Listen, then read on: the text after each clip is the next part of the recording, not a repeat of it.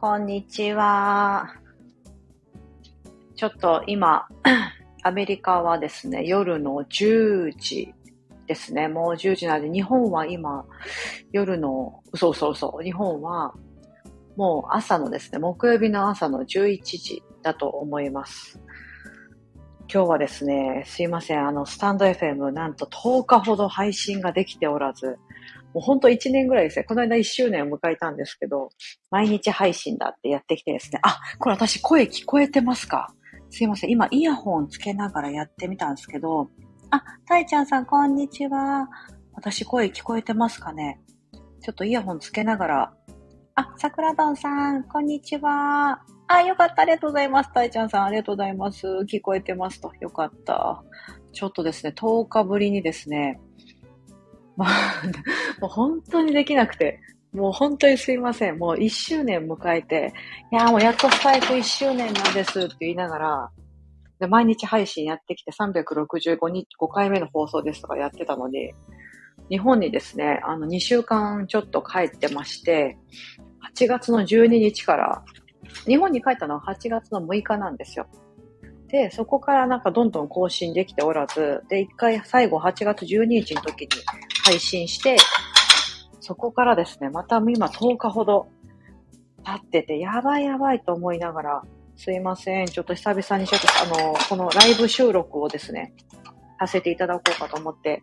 皆さんありがとうございます。今日本お昼時ですよね。あ、たいちゃんさんありがとうございます。楽しみにしてました。ありがとうございます。ちょっと今日は日本でね、行って、まあ2週間ちょっと滞在してまして、ほんと1年に一度の楽しみなんですよ。1年に1回帰れてること自体非常にあのありがたいことなんですけど、1年に1回ですね、あの帰ってまして、コロナの時はね、帰れてなかったんですが、あの、ちょっと今日はちょっと、あの、キッチンの片付けをしながらですね、みんなもう寝たんですけど、我が家は。もう今時差ボケ、時差、まだ時差ボケとの戦いなんです。もうほんと時差ボケとの戦いで。でもあの、結構いい、いいペースで、あの、取れてる来てます。時差ボケは。ほぼ、ほぼなってないぐらいな感じで、あの、日常遅れてるので、ほんと帰ってきた日はちょっとかなり辛かったんですけど、大丈夫です。あのね、やっぱり、もう、この時差がある生活、4年目になったんで、アメリカと日本を行き来するとですね、すごい、やっぱこうやって今も、私が今夜でまだ、水曜日の夜で皆さん木曜日の朝、もうお昼かお昼だと思うんですけど、これぐらい時間の差があるので、こうなるとですね、やっぱり結構辛いんですよね、時差ボケが。あ、にたまちゃん、にたまちゃんさん、こんにちは。ありがとうございます。遊びに来ていただいて、ちょっと今キッチンの片付けをしながらですね、今日、今日じゃない、日本で思ったこと、感じたことなどをお話ししてみようかなと思っております。まあ、あの、まずアメリカに帰ってきてですね、まず第一に思ったのは、やっぱり気温ですよね。同じ、あの、北半球なので、もちろんこっちも夏なんですけど、全然気温が違う。暑いと思ってたんですけど、その暑さがやっぱり、日本のその暑さを舐めちゃいかん、舐めちゃいかんというか、湿度の違いなんですけど、気温は多分そんなめちゃめちゃ低いわけではなくて、最高気温27度とか28度30度を超える時もあるんですけど、あの、やっぱり湿度かな？湿度が明らかに違う。そう。湿度って今日本ってもう70%、80%とか行くじゃないですか、普通に。だから湿度がやっぱりあるとすっごい蒸し暑いっていうのが体に負担になりますよね。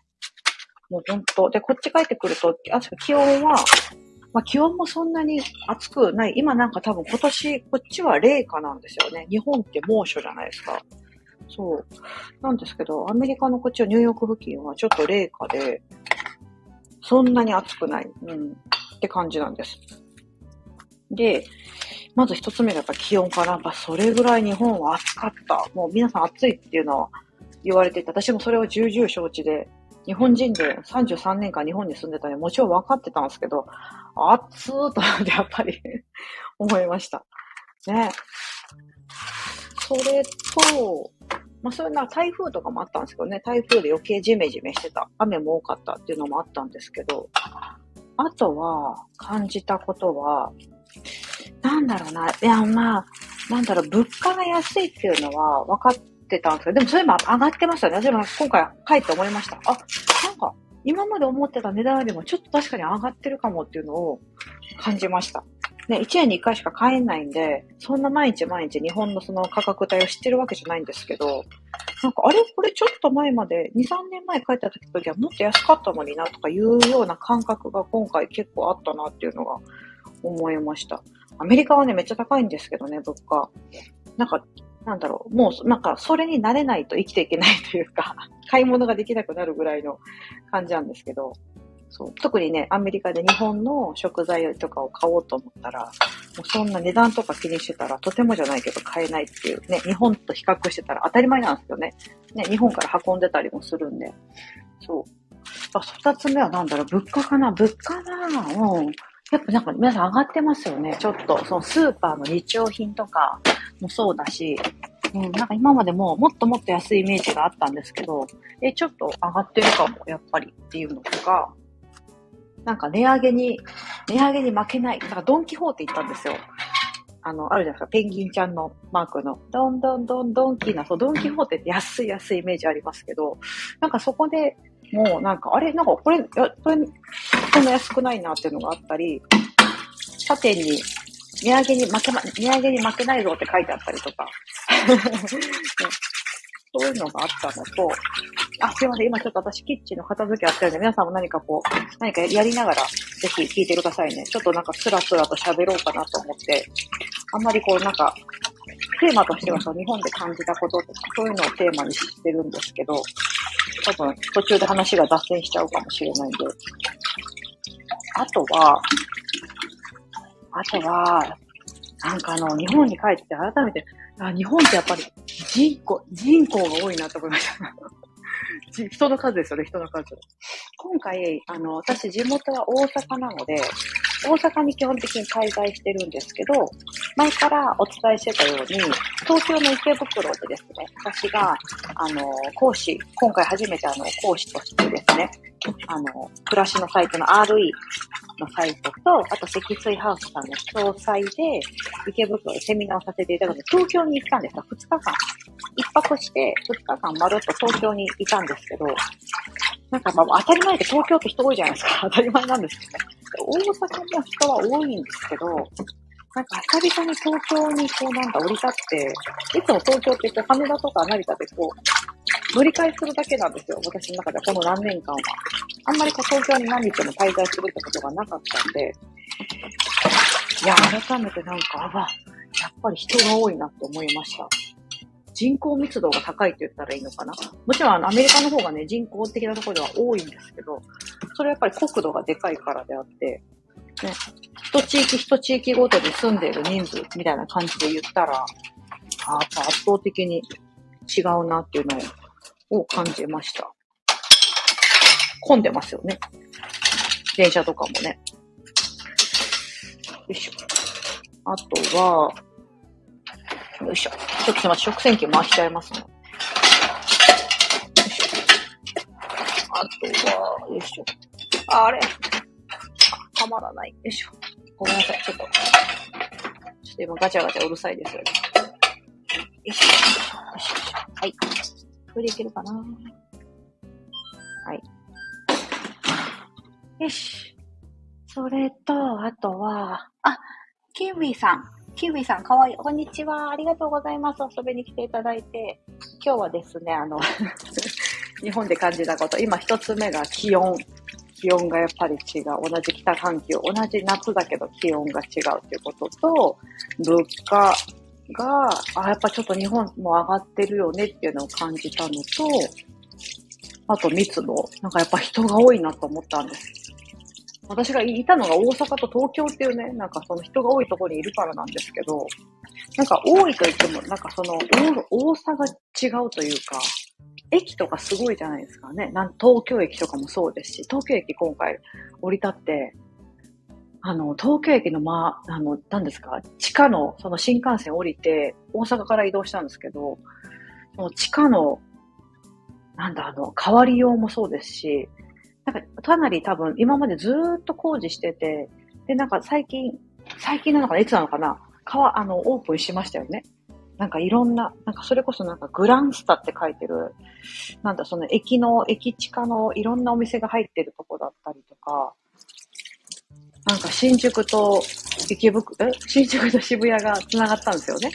ね、今まで、ま山手線とかしか繋がってなかったから、なんか地下で行けるようになったとか、なんかそ、ちょっとそこは私は行ってないんですけど、新宿渋谷あたりは行ってないんですが、そう、東京駅の周りとかももう、わあ、こんなんだったっけ？みたいな。私、あの、住んでたんですけどね。東京に住んでたし、ね、家もあっちの方にあるんですけど、いやーなんか改めて、まだ変わってるなすごくこう進化してるというか、はい。それを感じました。ちょっとごめんなさい。ちょっとすいませんね。なんかいろんな家事しながらで、耳障りがうるさかった。ごめんなさい。よいしょ。なんか皆さんもなんかゆるゆるとなんかやりながら、聞いてくださいね。よいしょ。はい。あと何かな感じたことは、まあそう、そうそうそう、人が多いし、うーん、でもね、ああ、やばい、やばい、やっぱこれだ。やっぱ一番はこれだな。あの、やっぱ人が、なんですか、そのお店とか行くじゃないですか。何でもいいですコンビニでもいいですし、ファミレスでもいいですし、まあなんかいろんなこう、おめご飯食べに行ったりとかもするんですけど、もうそこで働いている方々の対応、接客ですよね。いうのがもう本当素晴らしいなっていうのを思いました。なんか日本にいると、あまりそこって感動しないと思うんですよ。なんかそれが当たり前になってると思うんですよ。例えばお札を両手で渡すとか、誰か、あの、お店の中に誰か入って、お客さんが入ってきたら、いらっしゃいませって言うとか、ね。なんか笑顔で、すごく笑顔で、で、パパパっていう、このレジとかでも対応、さっさっさってこう、人を待たせないような、そのお客さんを待たせないように聞いて、で、なんか例えばじゃあ注、ご注文ありますか？とかで聞きに来ても、えーと、えーとって悩んでたりとかすると、あ、今日おすすめこちらですよとかで、こうさりげなくパッて言ってくれたら、聞いたら言ってくれるとか。ああ、なんか、なんて言ったらいいんですかね。もうなんかそういう一個一個のことが、ね、一つが、まあそれが当たり前のサービスになるじゃないですか。なんかそれで不愛想だと日本って、すごいなんか、あの店の店員さんの態度が悪かったとか、逆になんかお客さんが直接なんか、お前なんだその態度みたいな感じで言ったりすることもあると思うんです。私もなんか接客業、アルバイトとかで皆さんやるじゃないですか。やってたんで、なんかそのお客さんがね、店員さんに怒るなんてこととかってしょっちゅうあったなと思うんですけど、なんか、私一回言われたことあるんですよね。学生時代に。なんか、呼ばれたことに多分気づいてなくて、わーって店内が騒がしくて、居酒屋みたいなところに働いたんですけど、じゃあなんかバッてなんかお客さんが、おいみたいな感じで、すごい剣幕に、な、なんで呼んでんのに来ねえんだよみたいな感じで、すごいなんか怖い感じで呼ばれて、あ、すいませんみたいな感じで。でも本当気づいてなかったんで、なんかあれだったんですけど、なんかそういうことって別になんか、平気でって言ったらおかしいですけど、まあ言う人は言うじゃないですか。うん、なんかあの、あの精神がありますよね。お客様は神様っていう精神が日本はまだあるというか、そう。でもなんか別にそんな風にしなくてもいいのにって思うぐらいなんかすごい接客丁寧だなっていうのを感じました。なぜなら多分その差が激しいからさ、アメリカのその、あの、働いてるスタッフの人たちいますよね、どのお店に行っても。まあなんだろうな。あの別に本人たち不愛想でやろうとか怒らせてやろうってやってるわけじゃなくて、なんかそれが普通なんですよね。なんか、そう。別に、ね、笑顔で対応しなきゃいけないなんて教えられてるわけじゃないし、それを求められてないというか、うん。ね、なんか、あの、そうやってすごい気さくな店員さんとかもいますけど、なんかそれは多分その人たちのなんかその好きでやってるというか、ポテンシャルでやってるみたいなところがあるんだろうなと思ってて、そう。だからね、ものすごいそれを感じました。あ、なんか、で、それ日本って当たり前だけど、あのサービスの一環だからタダじゃないですか。アメリカってあのチップ、チップ制があるので、そのチップ何パーセントみたいな、そういう制度があるので、なんかいい対応してくれたら、じゃあチップ20%にしようとか、あんまりなんかね、なんかや、あんまやってくれなかったなとか、出てきた時になんか気利かしてくれなかったなとかだと、あ、じゃあチップ15%にしようとか、まあなんかそういう風にして、お客さんがこう、まあ、店員さんを評価するじゃないですか。まあそういったのがあるんですけど、でも、でもでもなんか接客がいくら悪かろうが、最低限それぐらいはみたいな、ある程度なんか基準があるんですよ。なんか暗黙のルールみたいな。ね。だからなんかそういう文化がある中での接客と、それがない中での、そう、日本の接客。で、それがこうなんて、その基準が高くて、接客レベルが高くて、ね、なんかそういうのをね、改めて感じました。うん。あ、すごいんですよ。なんか日本の人のこのおもてなし、ありましたよね。あの、東京オリンピックの時のおもてなしみたいな。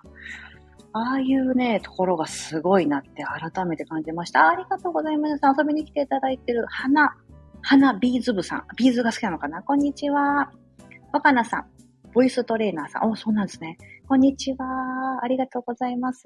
今日は、まあ、日本でね、ちょっと感じたことなんだろう、感じたこととかをですね、ポロポロとつらつらとお話ししている感じであります。はい。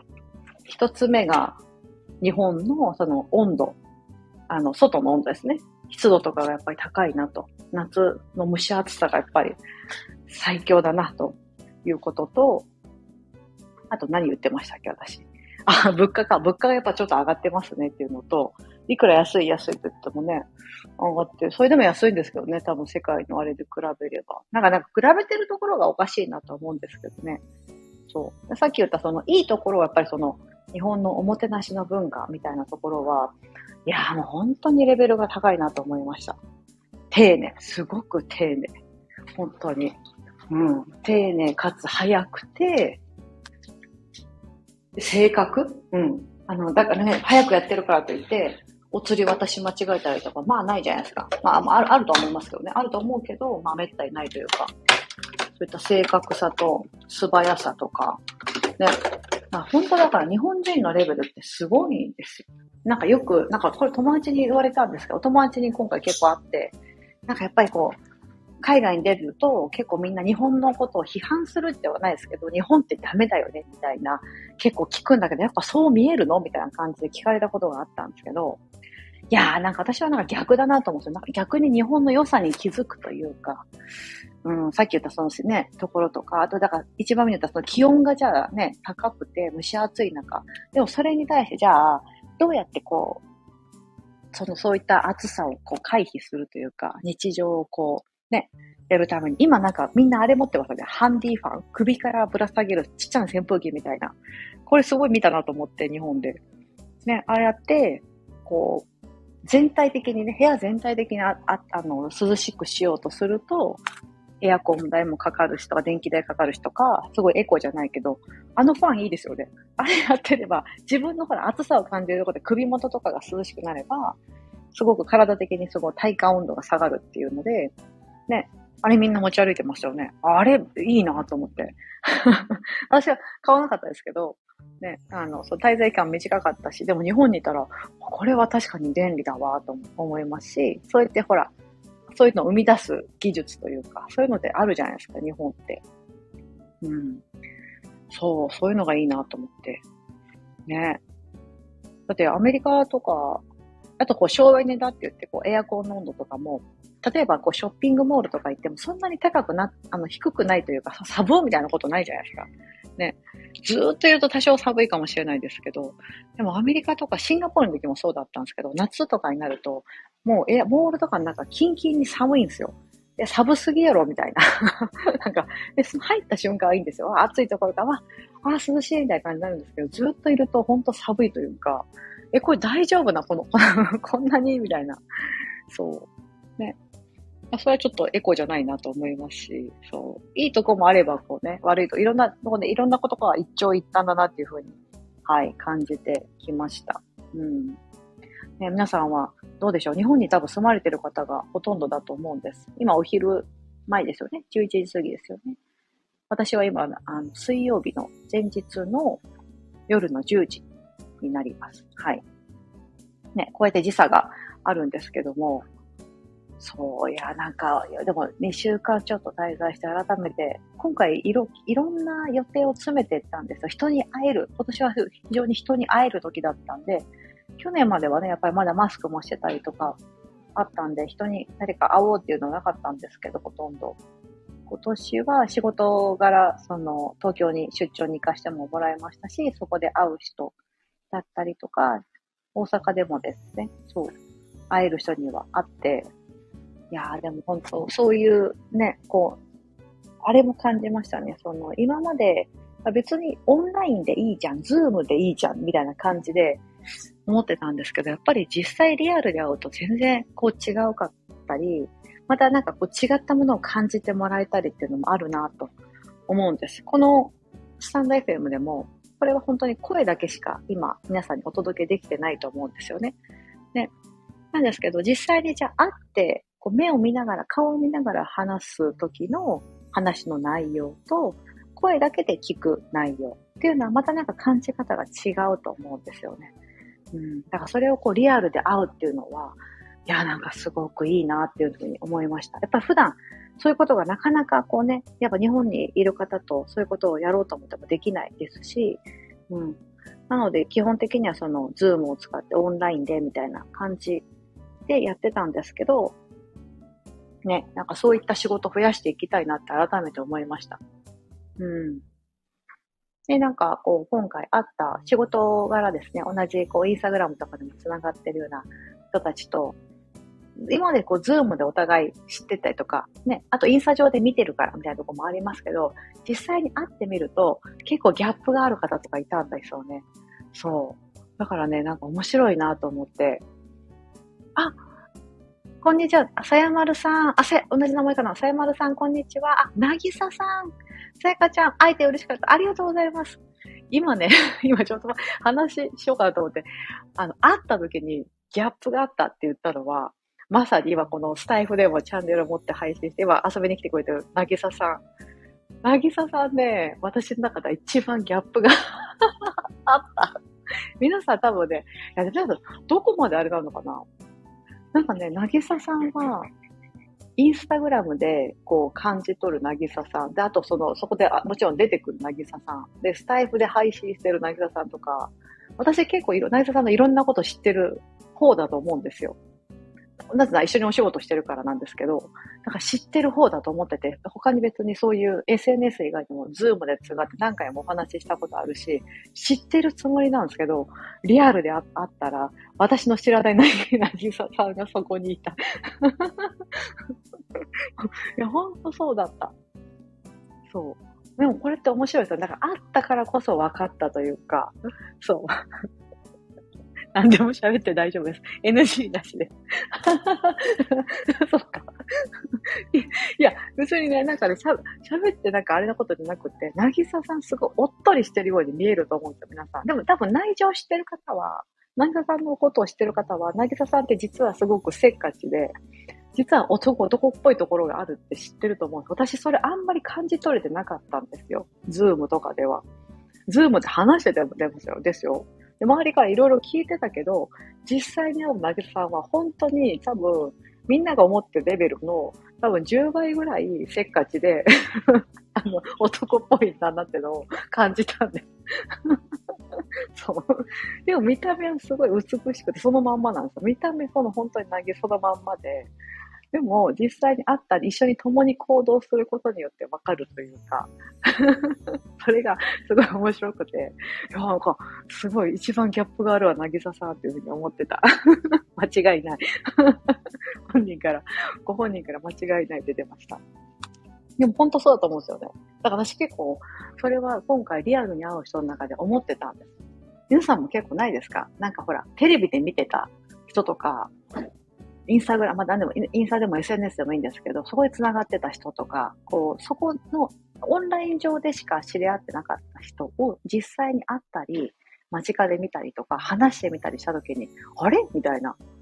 そう。あれ面白いですよね。だから私もそれ、そうなるんじゃないかなと思ってて、なんかほら、SNS って綺麗に見えちゃうじゃないですか。いいように見えるというか、なんかすごい、なんかくら、特に整理収納アドバイザーとか、こうミニマリストですとか言ってて、暮らしがなんかすごく整ってそうに見えてるから、なんか、なんかすごいそういう風に見られがちかなと思ってて、実際に会った時にギャップがあったりとかして嫌だなとか、特になんかほら、リアルで会うとですね、普段 SNS だとこう、フィルターを通してカメラとかもね、こう、カメラを通して見るじゃないですか。その画像とかも。ね。だからこう、なんだ、遠目に見たりとかするから、そんなになんかこう、例えばその肌のこう、荒れ具合がわかんないとか、ね。あると思う。シワが目立たないとかね。ね。あると思うんですけど、だからこう、リアルにあったらね、いや、なんか、めっちゃふ、実、実際はめっちゃ老けてるやん、みたいな、とか。老けてるんですけど、老けてるんだけど、なんか、そういう風に見られちゃうんじゃないかなとか、あと、ね、そういう風に SNS で見るよりも、なんかこうだなとか思われるんじゃないかなと思ってたんですけど、っていうのを心配して、なんか、こう、ご飯の時にですね、みんな食べた時にね、なんかそういうギャップがあるんじゃないかと思って、私はちょっとビビってたんだけど、って言ったらみんな口揃えて、え、さやかちゃん全然一緒だよって 言われたんですよ。なんか多分、この見せてる、SNS で見せてる姿も、リアルも一緒だ、みたいな風に言ってもらえて、あ、よかったってちょっと思ったんです。だから多分、あの、本当に SNS でも、多分何でも見せてるからってとこもあると思うんですけど、そう。お、ありがとうございます。あきみきさん、こんにちは。以前からさやかさんのスタイフ聞いています。ありがとうございます。エイリさん、なぎささんのスタイフを聞いています。お、海外のお話が好きで、さやかさんを見つけました。ありがとうございます。あきみきさん、嬉しいです。嬉しい。あ、なぎささん、確かにさやかちゃんギャップなかった。あ、ほんとよかった、よかったです。私の中では結構、なんかこう、肌も今荒れてるしな、とか言って、皮膚炎ちょっとね、あの、患っちゃってるんで、顔だけ。なんかそういうのもあって、なんかあったらね、やだ、なんかそういうの見見えちゃってやだなとかいうふうに思ったんですけど、え、そう？みたいな感じで、みんな言ってくれて。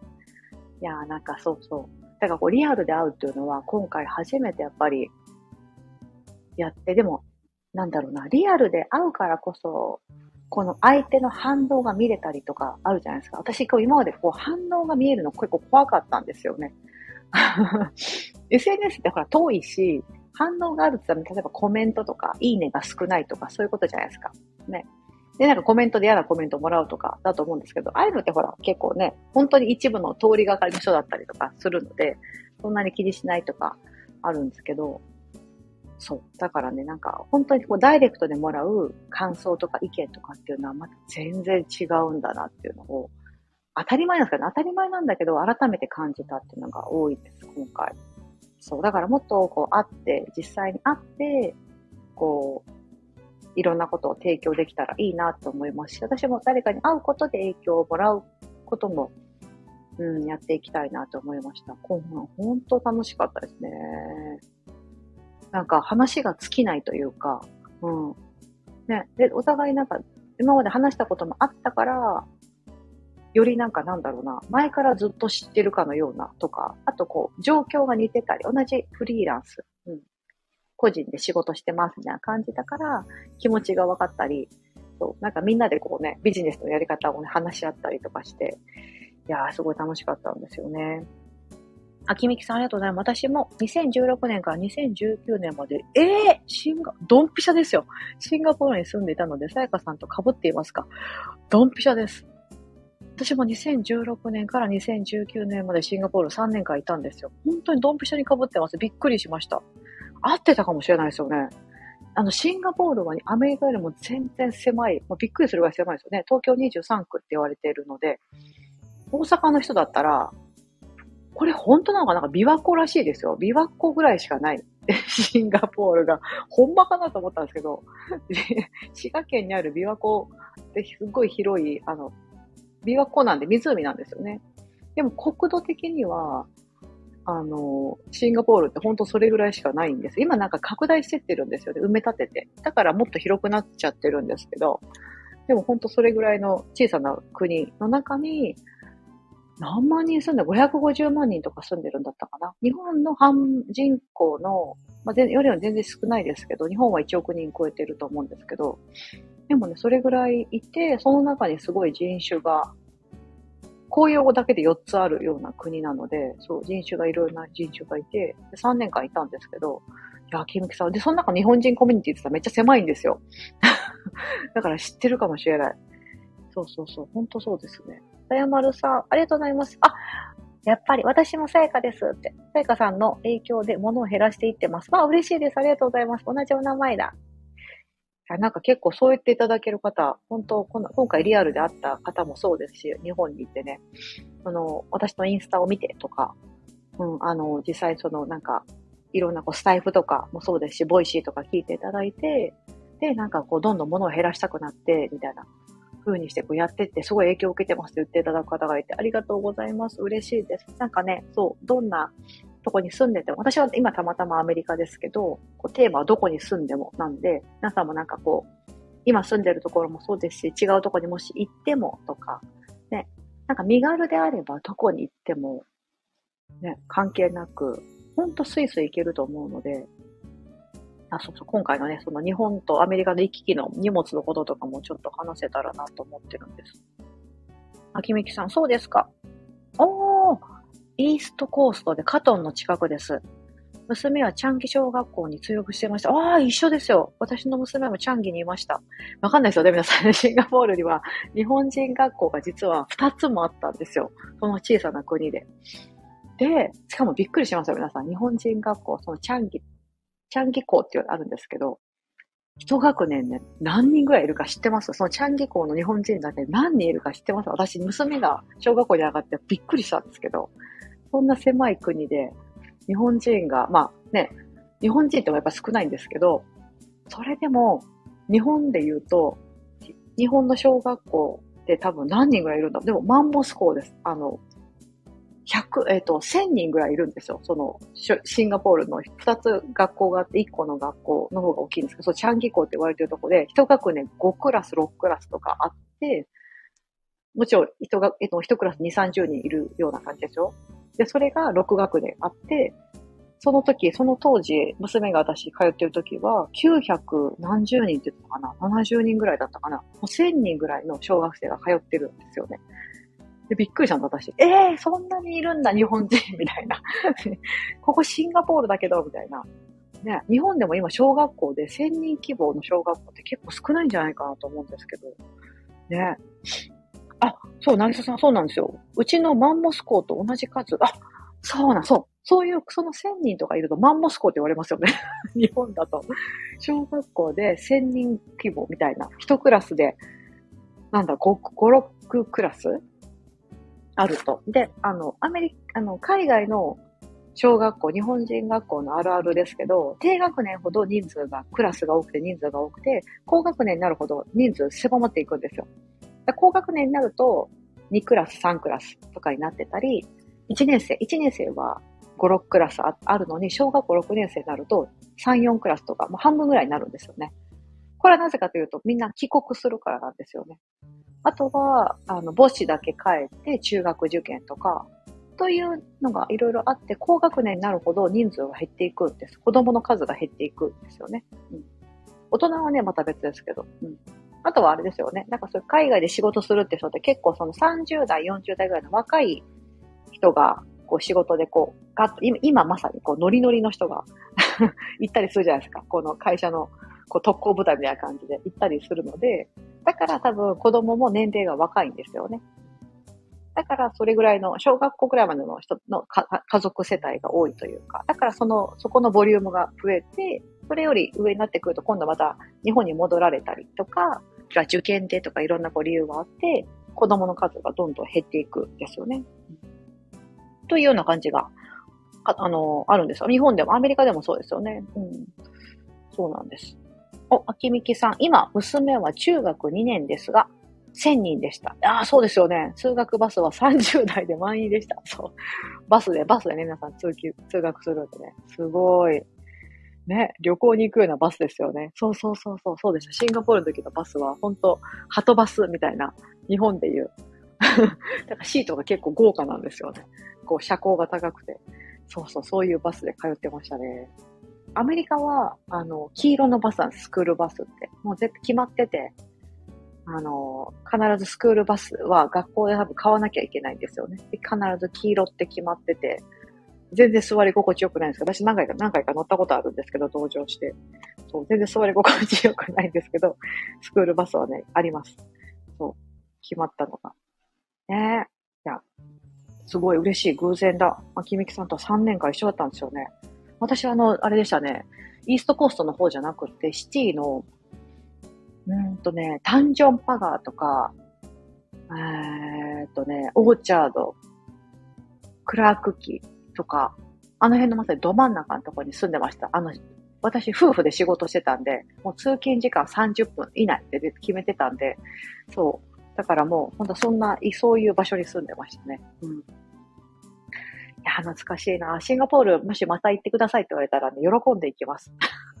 皆さんもしね、行く機会があったら、そう、本当いい国ですよ。安全ですし、日本よりも安全だって言われてるんで、そうあ、今回そう、日本に行って感じたこととして、やっぱり、やっぱあれかな、子供が一人で外に歩ける環境っていうのが素晴らしいなって思いました。うん。アメリカではね、もうご法度なんで、それは。子供が一人で。あの、子供と言ってもあれですよ。10、まあ10歳以上かな。12歳とか、うちのお姉ちゃんぐらいですかね。身長でいけば140センチ、150センチぐらい超えてくるような、もうなんかね、ちょっと大人と変わらないかなぐらいの背丈になってきて、ちゃんと分別ができる、まあ判別ができるというか、いい悪いのとか、うん。え、それでもやっぱり友達同士とかね、あの、で、休みの日とかやっぱり行動してる子が現地の子でも多いですけど、うん、それぐらいにならないと子供だけで外を出歩くみたいなのはないですね。でも、そのぐらい年齢になって、じゃあ、ニューヨークの地下鉄子供だけ乗ってるかってそれはね、いないですよね。絶対いないんだ。うん、危ないから。そう。それさせてると多分、うん、ダメなんですよね。子供だけで歩いてるとね、ま、まず大人が声かけるんだと思うんですよ。うん。な、一人でいるの？みたいな感じで声かけられるとか、かけられなくても多分、なんか通報されちゃったりとかっていうのがね、あるので、やっぱその親の責任っていうのが、うん、ちゃんとね、いなきゃいけないので、そういうのがね、ないじゃないですか。日本だと、もう小学校1年生になったらみんな子供だけで学校行ったりとか、子供だけ習い事行ったりとか、公園行ったりとか、するじゃないですか。あれね、もう今となって私本当にもう何年もそれ、子供たちそれができる年齢でもさせてあげられないので、いやー、いいなーっていうのを感じましたね。うん。なあ、秋みきさん、オーチャードいいですね。都会。そうそうそう。ど真ん中ですよね。ね、シンガポールまた住みたいですよね。そう、皆さん多分口を揃え、揃えています。シンガポールは、一年中暑いし、蒸し暑いですよ。しかも蒸し暑いし、暑いんですけど、なんだろうな、交通網がものすごいしっかりしてるのと、バス、あと地下鉄ですよね。が、ものすごいしっかりしてるので、全然困らないです。車なくても困らない。うん。バスと電車があるので大丈夫だし、あとタクシー乗っても安いんですよ。非常に安い。だから手軽に乗れるので、そういう交通網がしっかりしてるから、パッパッパってすごいなんかどこでも簡単にさっと行けるというか、そういうメリットがあるのと、あとやっぱりアジア圏なので、すごい日本人に優しいというか親日だし、英語喋れなくても、みんなが英語別に得意なわけじゃないと、みんながネイティブじゃないから、いいんですよ。そう。だから、なんだろうな、すごい住みやすい環境というか、外国人にとっては非常に住みやすい環境だなっていうふうに思います。うん。で、なんか異文化を受け入れるというか、違う、違うことが当たり前。うん。まあ、ニューヨークとかもそうですけどね、みんな違って当たり前、人種が違って当たり前、言葉が違って当たり前、あと、信仰してる宗教が違って当たり前みたいな。そういった違いがあるので、なんか違うことが当たり前だから、何が普通なのかわかんないみたいなそういうところがあるからみんな、みんな違ってみんないいみたいな、そういうのがいいなと思いますね。うん。ね。なんか日本にいるとどうしても、もう日本人が90%以上、もう99%ぐらいですよね。多分日本人が。そう。ね。だから、そういう環境にいると、どうしてもなんか何か違うことしてるとちょっと目立ってしまうと思うんですけど、うん、そういうことがないんですよね。あ、パラメグさんこんにちは、はじめまして。エイリさんかさやかさん知りました。ありがとうございます。ちょうどエイリさんのあのストーリーです。あの、どこだ？か、いつだか昼間私見てて、パラメグさん、あの、私もスタイフで知ってたような人、すいません、私がですね、あの、ものすごくね、人間関係が浅い人間で、今回、あの、日本に帰って思いました。私、ほんとつながりがですね、薄くて、皆さんにこう、ご紹介いただいたりとかして、あ、あ、なるほど、なるほど、みたいな顔と名前が一致したりとか、そう、もう、あの、今回本当皆さんに会えてですね、もう私、常にこう、一人ぼっちで何でもかんでもやってるので、ありがとうございます。遊びに来ていただいて。パラメグさん、パラさん、なぎちゃんって。ここは知ってるですよね。こっち、これ、通通ですよね。そうですよね。スタイフの、スタイフ仲間なのかなえー、そう、なぎささんありがとうございます。これからどんどん繋がっていこうってありがとうございます。もう本当に、あの、本当に、友達いないって言ったらおかしいですけど、友達はいるんですけど、なんかそういう、そういうつながりって言ったらいいんですか？こうね、スタンダー FM つながりですとか、ね、このインスタつながりですみたいな。なかなか会えないのでで、近くにいないじゃないですか。めっちゃ遠いじゃないですか、私とか。そうなんです。だからね、なんかこ今回会えてですね、あ、なんか、な、繋がってくださいみたいな感じで、そう、非常に嬉しくてありがとうございます。パラメグさんありがとうございます。遊びに来ていただいて嬉しい。ちょっとですね、こう今今日は日本で感じたことみたいなことで、まあ、気温だったり物価だったりとか、あと人ですよね。人のその、あもうみんな親切。接客とかになると特にね、お仕事になったりとかするすごい丁寧で、ね、チップとかないない文化なのに、それが当たり前というか、接客レベルが非常に高い。うん。やっぱ、なんか、あ、いい、改めていいなと思って帰ってきました。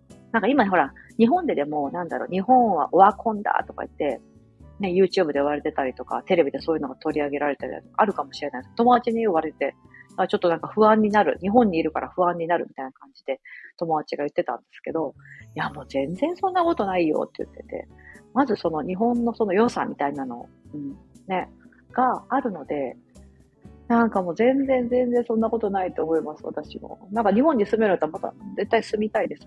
そう。なんか今回子供たち、あの、特に上のね、お姉ちゃんとか、もういい年頃なんで、もう12歳になる年なんで、ね、ちょっとなんか日本の中学校行きたかったな、みたいな感じで言ってたりとか、いつ日本に帰れるの？みたいな感じで、帰るときですね、非常に、特にあのね、あの、おじいちゃんおばあちゃんとかの、まあ、お互いの両家にね、ずっとあの、滞在させてもらってたんで、ずっとおじいちゃんとおばあちゃんと入れるというか、なんかそういう環境で2週間以上過ごしたので余計になんかもう泣くときも涙涙のお別れみたいな感じで。そう。なんかもう日本に住んでたらもっとすぐ会えるのに、みたいな。なんで1年に1回しか会えないのよ、みたいな感じで。離れてるからこそいいんだよ、みたいなことも言うんですけどね。そう。あ、なぎささん、私も福岡の田舎だから、まあまあ、この そうか、福岡だけど、ちょっとは、あれですよね。と、福岡の都心から離れてるんですよね、なぎささん。うんうん。今は SNS もあるし、つながりやすいですよね。キラー。いや、本当に本当にありがとうございます、パラメグさん。そう、こうやって SNS があるから今までずっとオンライン上で繋がってた方、例えばそのスタイフもそうですし、あ、スタイフでね、そう知ったあの方とも大阪で私会ったんですよね。あの、自転車業界のアイドル、平野ゆかりさんって方がいて、スタイフでもチャンネル持たれてるんですけど、お会いして、そう、大阪に住まれてるっていうのが分かったんで、そう、実はお会いしたんです。めっちゃ可愛かった。めっちゃ可愛かった。年齢そんなに変わんないんですけど、私と。そう。あ、パラメグさんが、私は逆に海外行ったことないから、うん、さやかさんが羨ましいです。住むとなるとまたいろいろ違うんだろうけど、ああ、いや、そうですよね。なんかね、住むとなるとそうなんですよ。あの、もう戦いなんですよ。住むとなると戦いですし、初めのその生活の立ち上げとかね、まあまあ地獄だったりするんですけど、でも住むと、ね、住めば都と言いますけども、住むとやっぱりその、また違った経験ができて、非常に本当いい経験させてもらってるなと思うんですよ。うん。だって本当に日本で7年間今ね、海外に住んでるんですけど、7年いますけど、やっぱり日本で過ごしてきた7年とこの海外で過ごす7年ってやっぱりこの内容のその経験値みたいなのはかなり上がってるなっていうのは、うん、改めて感じます。そう、住むとなると戦いなの、なぎささん。そうなんですよ。そんなね、あの、単純じゃないというか、だって生活生活の立ち上げ全部やらなきゃいけないじゃないですか。家探しから、家賃の交渉とか、ね。なんだ、あとそれこそ電気、水道、水道電気、ガスとか全部契約して、Wi-Fi も契約して立ち上げなきゃいけないですし、で住んだら住んだで家の故障があったりとか、ね。学校も手配、子供たちの学校を手配し、仕事するとなると仕事先をね、あれしてとか、そう。免許取りに行ったりとか、いろいろありますよね。そう、いろいろあるんですよ。まあ、なんかちょっと今、一瞬忘れてるんですけど、忘れてるんですけど、だから初めの1、1、2ヶ月とか結構大変なんですよね。銀行ね、口座開けたりとか、いろんなことあります全部ね、その現地の言葉でやらなきゃいけないですし、その現地の人とね、やらなきゃいけないので、うん。そうなんで、7, 7年いるんです、バラメグさん。そうなんです。7年海外に今、今シンガポール3年でアメリカが4年になるので、もうすぐ4年なんです。だから7年、気づけば7年海外にいることになってて、そう。ね、だからなんか、かでもあれですよね、海外に住んでると英語ペラペラでしょみたいなのあるじゃないですか。今回言われたんです、子友達にも。もうそんなにいるんだから英語ペラペラでしょって言われたけど、それはね、大きな間違いであって、ペラペラになるのは本人と、あとお子さんであれば、もう母子ともに頑張ったから、かまあ、その子供も頑張ったし、親も頑張ったからみたいな。だから頑張らないと、やっぱり語学というのは、習得できないなと思います。なぜなら、あの、本当に簡単な言葉でも、日常生活では困らないからなんですよね。お買い物するときとかも、そうですし、そう。だからよっぽど、例えば一番いいのは多分海外で学校行くとか、海外で仕事するっていう風にすれば、英語力って上がると思うんですよ。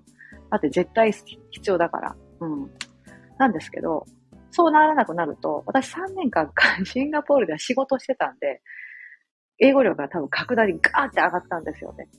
でもその時にその仕事で使う英語なんでやっぱ限られたものなんですよ。うん。限られたものだけど、そこでやっぱり、そのさ、ね、その日本にいる時に比べれば断然できたんですけど、アメリカに来てからは、その現地で仕事をするってことじゃなくて、自分で仕事するっていう風にして、その対相手が外国人ではなくて、対相手は日本人なんですよね。私が発信しているのが日本語だから。日本語で、で、あの、受けてもらって、実は旦那さんが外国人ですとか、その受けてもらった人がもうベロベロのネイティブですみたいな人はいっぱいいるんですけど、そう。でもなんか日本語で対応できるというか、そう。いうふうに私が、今仕事柄なってるので、英語力はね、もう全然伸びてないんですよ。多分3年、その4年前のシンガポールというかだいぶ止まってんなと思うんですけど、だから自分で新たに勉強していかないと、ダメなんですよ。これはね、語学はね。だからね、そう、ベラベラ喋れると思ったら、あの、違うんで、あの、頑張った人、頑張った人だけが喋れる。そう。そうなんです。言語も考え方も違うんですから、メグさん。そうなんです。あ、メグさん。ニューヨーク、あ、違うか。あ、違うか。ニューヨーク帰りシンガー、メグ。あ、ごめんなさい。違うな。と思った。私が思ってた。メグさんじゃなかった。ごめんなさい。お友達の方かと思った。こんにちは。免許の切り替えとか1年以内だったりして大変ですよね。はいはいはい。わかりみすぎる。長年住んでいても話せない人多いですよねって。自分のやる気次第。そう、そうですよね。いや、ほんとそうなんですよ。語学はほんと。だから別に日本にずっと住んでても、日本にずっと住んでても英語すごい上手な方いるじゃないですか。だから本人のやる気なんですよね。海外にどんだけ住んでても本人がそれを必然、必要と迫られてやらない限りは、なんとなくでね、なんか通じちゃってできちゃうんですよね。家の立ち上げとかも。うん。なんとなくできちゃった。今だとほら、オンラインで会わなくてもできちゃったりとかするので、そう。語学で一番大変なのは電話かな？電話は一番ハードルが高いなって私は思ってます。相手の顔が見えないし、言葉でしか伝えることができないので、それで第二言語で話して相手に伝えるっていうのが一番私の中では苦手な分野です。だから、できるだけ電話避けてます。電話しないようにしてます。はい。うん。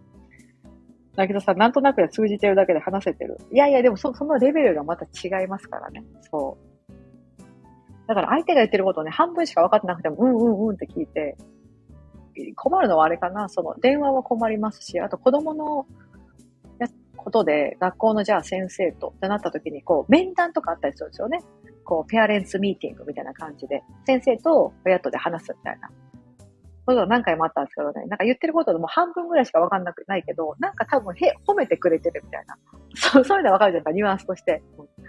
で、なんかもう、なんとかちゃんはすごい、こうこうこうで、みたいな感じで、まあ、大体ね、海外でいいことばっかり言ってくれるんで、あんまりそんな悪いこと言わないので、そう、子供をほら、褒めて伸ばすっていうところ方が多いので、だそういうふうに言われたから、なんかいいこと言ってる言われてるから大丈夫かみたいな感じで、半分ぐらい分かってなくても、うんうんって聞いて、そう、親としてまずいなと思うんですけど、そう、結構そういうふうにしてね、なんかすごい適当にやってちゃ、やっちゃったりしてます。はい。あ、秋美さん、シンガポールでね、3年勤まれてて、私も英語力が伸びなかったので、帰国後の方が英語勉強はしてます。あ、偉い、すごい。スタイフでも英語を勉強できますよね。そうそう、英語でね、なんか発信されてる方もたくさんいらっしゃいますよね。ね。あ、コットンキャンディーさん、はじめまして、お邪魔します。お帰りなさいです。ありがとうございます。あのですね、昨日、昨日です。あ、まだアメリカ23日なので、22日の日にですね、あの、帰ってきまして。いやー、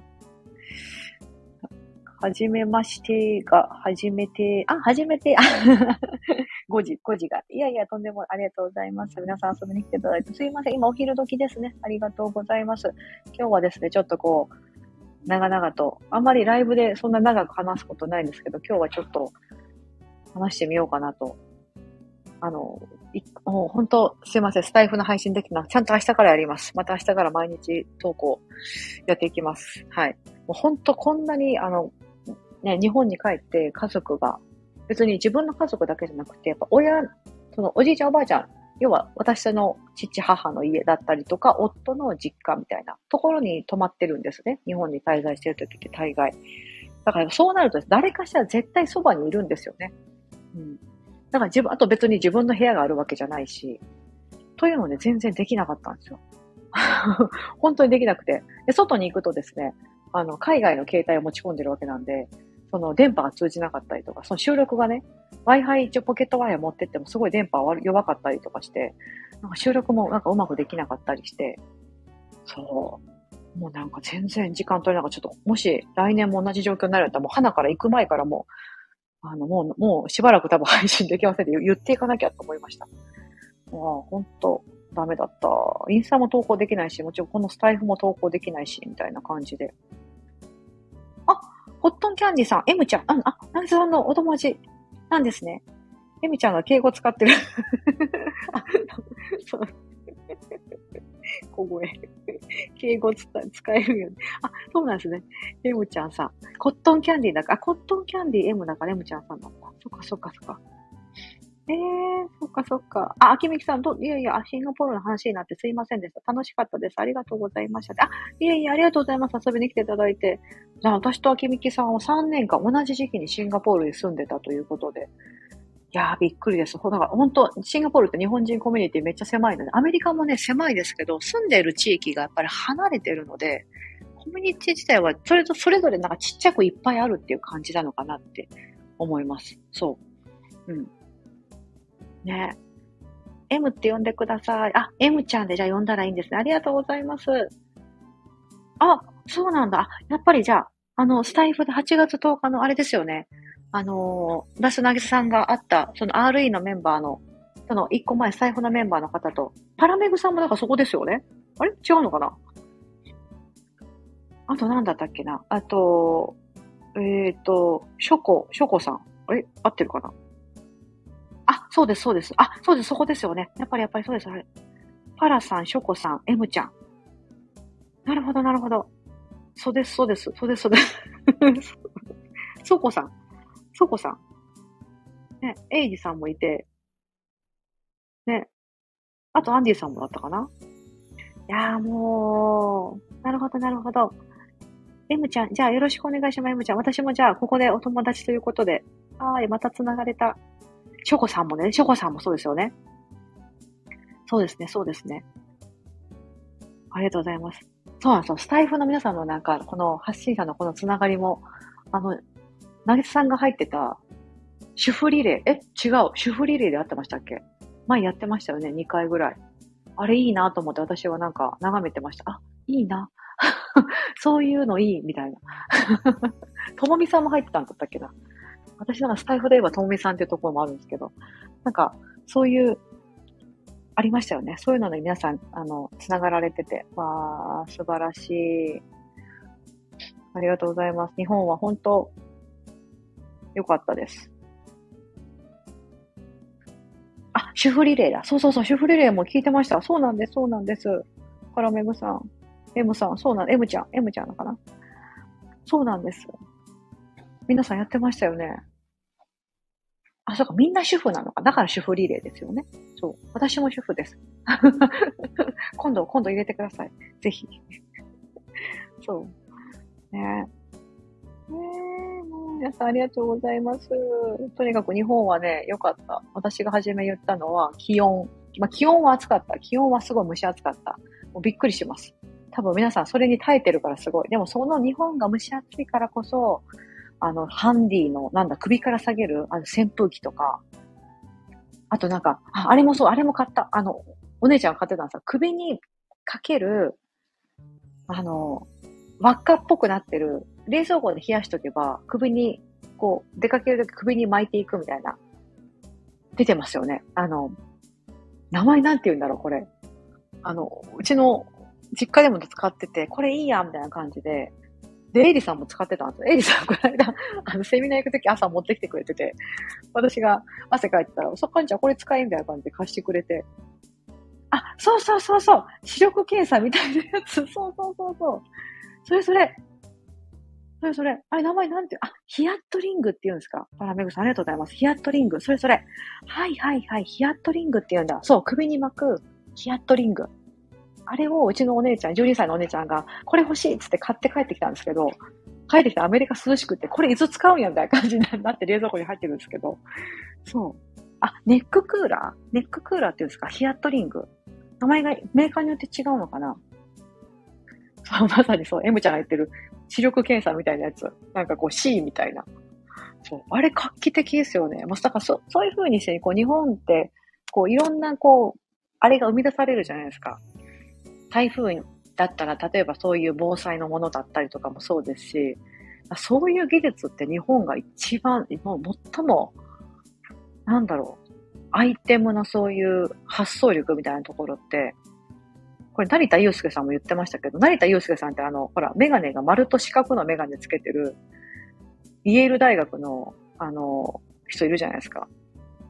結構テレビ出てますよね。私結構あの人の好きでよく見るんですけど、テレビで見るっていうか YouTube で見るんですけど、そう。その人が言ってましたけど、やっぱ日本は絶あの、全然これからも伸び、伸びるというか、そう、日本をオワコンだって言ってるのがオワコンだみたいな感じで言ってたんで、いや、本当そう思います。海外に来て本当そう思います。あの方もね、あの、海外に半分住んで、半分日本でみたいな感じだと思うんですけど、なんかそういう生活する方がなんか、あれかもしれない。日本の良さがより分かっていいのかもしれないなって思います。うん。ね。そうそうそう。でも日本はお店も物が過剰なイメージありますよね。ああ、確かに、そっか、物って言えば、あでもそうですよね。なんかたくさんいろんなものがあって、で価格帯もまだ安いから、なんかね、ついついやっぱ欲しくなっちゃいました。特にドンキホーって言ったら。そう。あぺこさん、こんにちは。こんばんは。ありがとうございます。そうそう。アメリカ今、こんばんはなんで。ね。なんかついつい欲しくなってしまうというか。でもだからこそね、こう、私が今こう、やろうとしてる、ミニマリスト的な、今やってますけど、なんか日本のね、そう必要ですよね。だからなんか、なんだろうな、そんなにたくさん持たなくっても、ね、それぞれ一個ずつあればよくって、うん。ね。まあだからそれをより良いものにしてったらいいんですよね。そう。そういう暮らしができれば、よりいいですよね。うん。日本はいい、いい、よかった。本当によかったです。そう。うちのお姉ちゃんは本当、あの、いつ、いつ帰るの？みたいな感じで ずっと言ってましたそう。でもまあ、だからね、その今、今しかないことにさせてもらってるから、みたいなことをね、いつも説明するんですけどね。うん。特にね、あの、上の二人はもういろんなことが分かってるんで、なんかやっぱりその、現地の学校に行くとですね、やっぱ自分たちからすると英語は第二言語になるので、日本語ほど流暢に伝えれないっていうのが全然まだまだたくさんあるんですよ。うん。ね。あとやっぱりほら海外のこと結構積極的だったりとかするので、それになんかついていけなかったりとか、うん、して、でもそう彼ら、彼女にもですね、すごく試練なんですよね。今ここに住んでるってこと自体が。まあ別にもう住んで7年なんですけどね。それは7年ですし、でも同じところにずっといるわけじゃなくて、結構ね、転々としちゃってるので、そう、毎回ね、そう、引っ越すたびにまた試練が訪れるみたいな感じになってますけど、でもそれがあるからこそ、なんだろうな、いろんな、その、結構人間関係とかも子供ながらにして、あの、出会いと別れ別れが多いのが当たり前なんですよ。うん。だからこう、ちっちゃい時からずっとずっと一緒にいるって子がいないので、そう。だからそういった意味では、その、その時その時の友達を大切にするみたいな、うん。ところがあるので、うん、いいのかなって思います。今そういう経験してるからこそ大人になった時にも、なんかその感覚があれば、なんかね、ずっとこう、なもしちょっと嫌だなと思ってても、ずっと一緒にいなきゃと思うと結構辛いじゃないですか。でもそうじゃない。ね、いつかこう、もしかしたら自分が離れていくこともできるし、相手が離れるかもしれないし、みたいなことを思ってると、人間関係もすごく軽くなるかなと思うんです。うん。だからね、もしね、本当に環境を変えたかった、これ誰か言ってたかな？本当に環境を変えたかったら、引っ越ししなさいみたいなことをね、よく言って、あの本に書いてあったりもしますんで。うん。いや、ほんとそう、ありがとうございます。なぎささん、共感いただいて。あ、M ちゃん。LA に住んでる YouTuber さんたちが日本に帰るとコンビニ買い、あ、コンビニで買いするって言ってました。そう。日本のコンビニ美味しいアイスクリームの構想売りが感動するって。いやー、そうそうそうなんですよ。あの、個包装ですね。アイスクリームに限らず、日本っていろんなものが個包装になってるじゃないですか。1個バーンって大袋で売ってても中で小分けされてるっていうのがないんですよ。もうなんかね、ポテトチップ、まあチップはあれですけど、クッキーとかでも、ビスケットとかでも、もうバーンって大袋にいっぱい入ってて、何の個包装もされてないから、一回開けちゃったらなんか、なんだろうな、こんな量食べれないと思っても、かん、なんか乾燥剤も入ってないし、結構ね、そう、いつも思うんですよ。私もそれ思う。そう、だからコンビニとか、さ、コンビニはいい。自動販売機とコンビニは最強ですよね。なんかついつい買っちゃいますよね。日本にいるとね。うん。ね、ちょっとあるのか、誘惑が多いなと思いました、日本は。いや、ほんとそう。秋美さんも日本もとてもいい国だと思いますが、子供にはとっても海外生活いい経験になったと思ってます。うんうん。さやかさんのお子様もきっとありがとうございます。そう、ほんといい経験させてもらってます。そう。M ちゃん、そうなんや。面白い。そうですよね。そう、コンビニほんと最高です。コンビニのおにぎりで感動しちゃいますもんね。うんうんうんうん。あ、秋みきさん、私、パラ、パラメグさんが海外経験させたかった。してみたかった。だから羨ましい。いやいや、これからもしかしたらあるかもしれないですよね。パラメグさんも。来年ぐらいになったら、海外からスタイフを配信されてるかもしれない。そう、海外、え、基本的に多分ね、スタンド FM どこの国でも対応してるはず。どこの国のでもアプリが落とせるはずなんですよね。あるんですよ。そのアプリケーションがね、落とせないっていうのが結構あるんですけど、そう。何が落とせなかったかな？あのね、ベネッセ。子供チャレンジの島次郎がやってるベネッセのアプリケーションね、アメリカから落とせなかったんですよ。その時はくっそーと思いましたね。そう。わ、日本しか対応してへんやんか、みたいな感じを思って。そうですよ。あ、そう、こ、あのね、M ちゃんさん、そうなの。乾燥剤がなくて、すぐしなしなになりますね。でもね、そう。でもね、乾燥してるんですよ。この国自体が乾燥してるから。あの、地域によって違いますけど、違うんですけど、なんかね、そんなに、なんかね、日本ほどめっちゃ、あの、湿気がないので、あんまりなんかだからね、乾燥、なんだろうな、乾燥剤多分そんなにね、なんだろう、重要視されてないんだと思う、思うんですよね。うん。入ってないな。そう、確か入ってないんだよ。クッキーとかでも。日本って絶対入ってるじゃないですか。入ってないんですよね。海苔は入ってるかな韓国海苔とか。でも海苔、海苔はアジアの文化ですよね。そう、ほんとそうなんです。あ、そう、ほんまほんま、海外すぐ行ってそう、パラメグさん。パスポートないんですよ。作ったことも。え、マジで？そうなんだ。そうなんですね。あ、ってことは旅行でもないのかな？行ったことは。あ、そうなんだ、そうなんだ。そうそうそう。M ちゃん、そうなんです。国が乾燥してるんですよ、国が。この国が。多分、いや、私が住んでる地域まだマシで、内陸の方って言ったらいいですか？グランドキャニオンとか、あのー、皆さんがパッと思いつくとことかどこ、どこだかな？セドナとか、あの、グランドキャニオン、なんか、なんか、そのアメリカで言うと真ん中ら辺って言ったらいいですか？内陸地方なんですけど、そっちら辺って砂漠とかもあってもっと乾燥してるんですよ。オーストラリアとかもそうですけど、そういうとこ行くとほんと唇、なんかリップ塗っても塗っても乾燥するみたいな感じになっちゃう。うん。ね、秋みきさん、パラメグさん、いくつになっても大丈夫ですよ。ああ、私は会社を辞めてカナダに勉強しに行きました。独身時代ですごい。えー、すごい。そうなんです。あ、ハイジさん、こんにちは。パラメグさん、そう、お肌も乾燥しやすいんですか？スキーケア大変ですかね？いや、そうなんですよ。乾燥しますよ。どうなんだろうどうなんだでもそうなんですよ。シンガポールに私、前いたいた時は、例えばですよ、なんか肌断食とか言って、なんかこう、その時からミニマリストなんか意識してたんで、いや、肌断食いいじゃんと思って、何もしなくていいんでしょと思って、一回やめたことがあったんですよ、シンガポールにいる時に。でもその時湿気があったからまだなんか、なんかできたんですよ、ちょっと。うん。でもなんか私の中では続かなかったんですけど、でもそれ今ここでやろうと思ったら勇気がないですね。もうなんかパリパリになっちゃって、ダメだろうなって思っちゃいます。そう結構乾燥してるんですよね。でも、なんか程よい乾燥かな。まだニューヨークの付近は、あの、湿度が、冬は20%とかになっちゃいますけど、家の中にいたら40%か60%ぐらい、60%いかないな、40%か50%ぐらいかな。だからちょっと乾燥してますよね。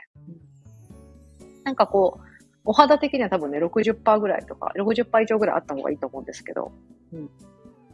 太陽が強いイメージあります。そう、そうなんですよ。アメリカに来て、なんか紫外線、シミが出やすくなりました。本当に。ね。なんかそんなにこうカラッとしてるけど、強いんですよね。あの、多分、やられてるはずです。オゾン層。出たよ。